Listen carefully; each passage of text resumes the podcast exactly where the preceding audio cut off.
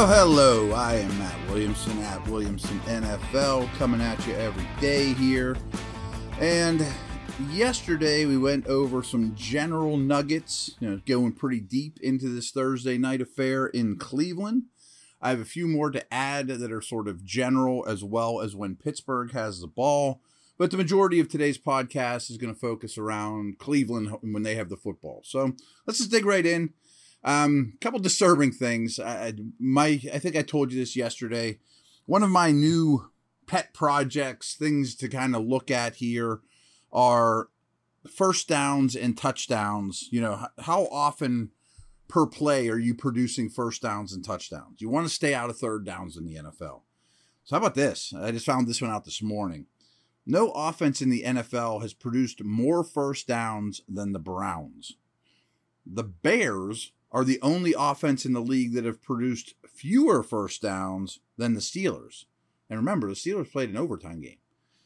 And the Steelers defense has allowed more first downs gained than any defense but three. That last one doesn't bother me as much because they played a little more football than most teams, playing nine quarters instead of most teams playing eight. Still not wonderful. I mean, I, I am absolutely going to pay attention to first downs produced in this game. Um, along those lines, this is a little frightening too. Time of possession, and this does not include overtime where I get these numbers from. The Browns are third in the NFL in possessing the football 35 minutes and 20 seconds. Steelers, 30th, possessing the football for just 24 and a half minutes a game, give or take. That's 10 minutes difference of playing time. Massive. And that is despite Pittsburgh's plus four turnover differential is better than every team in the league except for Jacksonville's, which you'd think would lead to more time of possession, more first downs. Hasn't.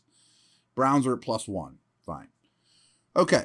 Um, a couple nuggets here for when the Steelers have the ball before that I, I hadn't yet dug up. Um, in in their first two games, this is kind of interesting and a positive note for the Steelers receivers, who I think are going to be the uh, the best group the Cleveland's faced yet. They played the Panthers in week one, the Jets in week two, although the Jets' young receivers are pretty exciting. But anyway, in their first two games, Cleveland has allowed two wide receivers, Garrett Wilson and Robbie Anderson, to eclipse 100 receiving yards, and they surrendered 83 yards to Corey Davis. Uh, the Browns have also allowed both tight ends they have faced to gain 40 or more yards as well. So skill guys are putting up numbers against the Brownies. I think that's big. Um, a couple other nuggets here from when the Steelers have the football. So Mitch Trubisky threw the ball 33 times against the Patriots last week. This bothers me. Five of those 33 pass attempts were inside the numbers per NFL Next Generation stats. You got to attack the middle of the field. This offense didn't attack the middle of the field nearly enough last year. In the preseason, it looked like that was a point of emphasis. Practice, that looked like a point of emphasis. And you know, the Patriots played a lot of cover one. They were begging Mitch to take deep shots. He didn't that much. They were flooding the middle of the field a little bit more. So that's part of the reason why. I mean, they were throwing outside the numbers, but just the trend I'm really monitoring is I, I want to see. I'm not even single out Trubisky. I just want the offense to attack them between the numbers. You know, Freiermuth getting a lot of attention, but I mean, in general, Claypool from the slot. So there you go. Um, the Browns defense has been the most fortunate in the league in terms of their average starting field position. So, you know, maybe they've been inflated a little bit because they haven't been asked to do a ton. You know, I mean, starting out with great field position is extremely important. I know it's only two games, so it's not the, a huge sample size, and that's true for all these. But um, I, I, did just want to make note of that. Um, this Browns defense to me is, yeah, I, am not super impressed, to be very honest with you. And Clowney's out. Not that he's tremendous. He's an overrated guy as well. Uh, they have some playmakers on the back end, but and, and Garrett obviously is a straw that stirs the drink. But all in all, I don't think this is a great defense. I expect the Steelers to have some success, particularly on the ground up the middle. Um, let's take a quick break. I know it's a short segment, but we will be back to talk about when Cleveland has football.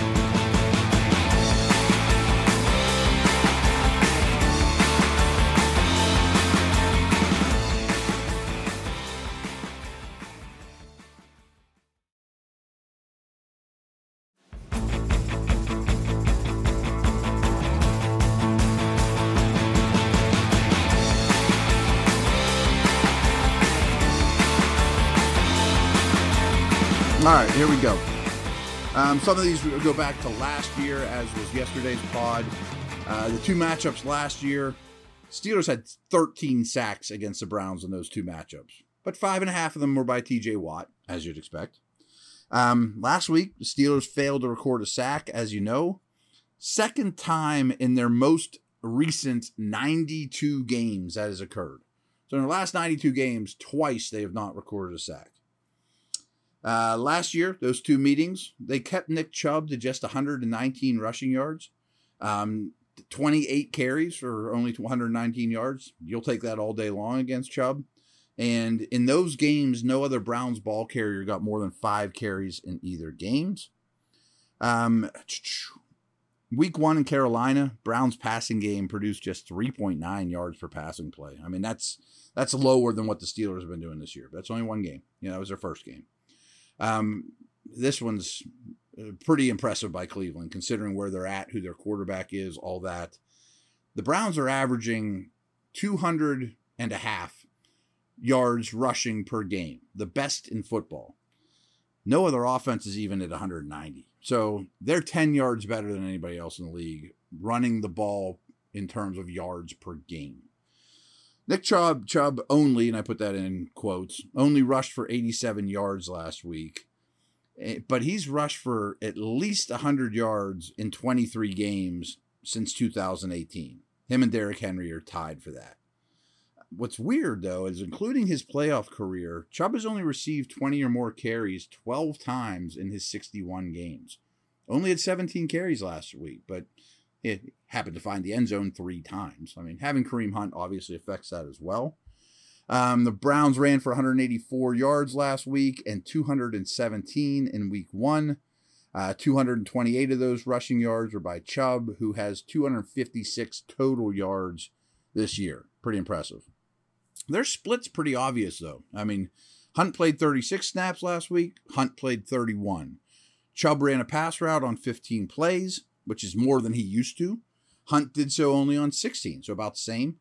Um, so that's just you know, uh, uh, Chubb is only out snapping him right now, 76 to 70 or 78 to 76 in Chubb's favor. So they're pretty close to a 50-50 split.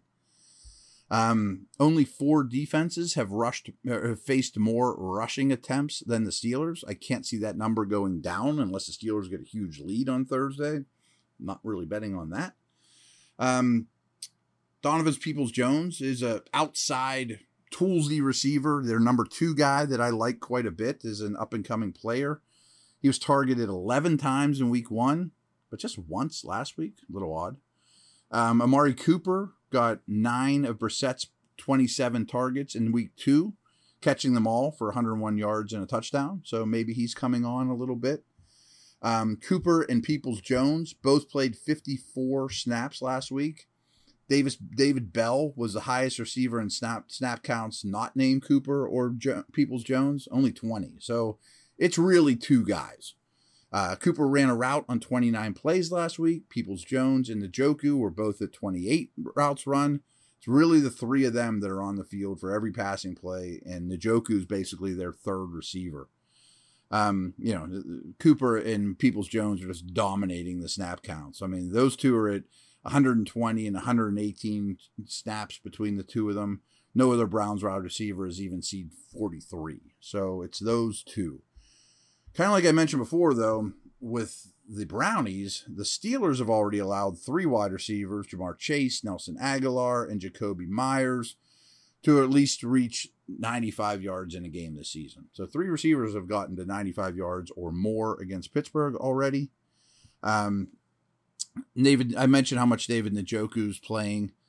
Uh, there's only been 13 snaps in which Njoku has not been on the field, and he leads all the skill guys for the Browns, receivers, running backs, tight ends, in, in snaps played this year. So Njoku is a foundational player for them. The numbers haven't quite reflected it yet, but I mean, he, he's playing a ton. Um, Harrison Bryant was the second highest involved tight end. He only played 32 snaps. Um, so they do want to play a lot of double tight end sets. Jesse James, a familiar name, is there. I think he's out for Thursday's game. You expect to see Njoku every snap. Um, I, I was interested in the Steelers' snap counts for their big people last week, and here's how that played out. There were 68 defensive snaps for the Steelers. Cam played 52 of them. Ogunjobi played 43. Uh, Alualu was on for 32 snaps. Wormley played 22. DeMarvin Leal played, played 16 impressive snaps. I thought he was pretty darn good. And Montravius Adams also chipped in with 11 snaps. So similar to last week against the Patriots, I would expect those nose tackles, Alualu, Adams, to you know maybe combine for somewhere in the neighborhood of 43 snaps that they did this past week. And the big people on the edge, Leal, Heyward, Wormley, might get a little bit of spike too with Watt being out and, and doing that bigger package that they did in this one too against a power run team. Um, three other little nuggets here. Brissett is at 2.9 seconds average time to throw. That's the sixth slowest in the league. I'm just factoring that in from a pass rush perspective, and it's not like they're hitting bombs left and right because he's holding the ball and having longer developing routes. I uh, mentioned field position before being great for the Browns D. Well, it's also been great for their offense. Only the Jags and Chargers have started their drives with better average field position than the Browns. Field position is going to be really important in this game. Um, Browns offense is converting on 53.3% of their third down attempts. That's fourth best in the league. Steelers defense is allowing the opponent to convert on third downs 51.5% of the time. That's 28th best in the league. So some of these third downs, field position, things like that, on paper, as we stand here today, greatly favor Cleveland. And a lot of it comes down to the running game. Um, last two little nuggets here. Pressley Harvin right now is eighth highest in the NFL in terms of his punting average. Cade York has not missed a field goal for the Browns. Boz has only missed one. And uh, it's also now apparent where the Steelers' special team snaps are going. So when you wonder why some of these guys are active or why they're on the team, you know, these guys have all played lead the team with 38 special team snaps, which means they're out there for every phase of special teams. They're core special teamers. That's Connor Heyward. That's Benny Snell. Jamir Jones. Jamir Jones helps his team more than people realize. Derek Watt, as you would expect, and Miles Killebrew. They've all played 38 special team snaps. Miles Boykin's next at 33 and has done it quite well. Uh, Pierre, Norwood, Marcus Allen, they've all played 22 or more. So those are the names you'd expect, but that stuff's important. You know, I mean, why is Benny Snell out there? He can't do anything. Why they have Derek Watt on here? Well, they're core, core special teamers. And uh, it's, now it's become apparent through two games who they're really going to count on for those snaps, which I find So there you have it. Uh, I will be back at you tomorrow.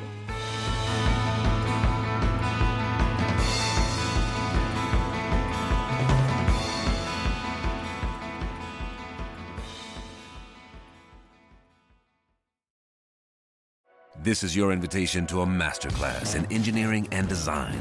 Your ticket to go from zero to 60 with the Lexus Performance Line. A feeling this dynamic is invite only. Fortunately, you're invited. Experience the exhilaration of the Lexus Performance Line and some of the best offers of the year on select models at the Invitation to Lexus sales event, now through April 1st. Experience amazing at your Lexus dealer. You know, when you're listening to a true crime story that has an unbelievable plot twist that makes you stop in your tracks? That's what our podcast, People Are the Worst, brings you with each episode. I'm Rachel. And I'm Rebecca. We're identical twins who love true crime cases that make you say, didn't see that coming, and we hate the people responsible for them. Listen to People Are the Worst now on Apple, Spotify, or wherever you get your podcasts.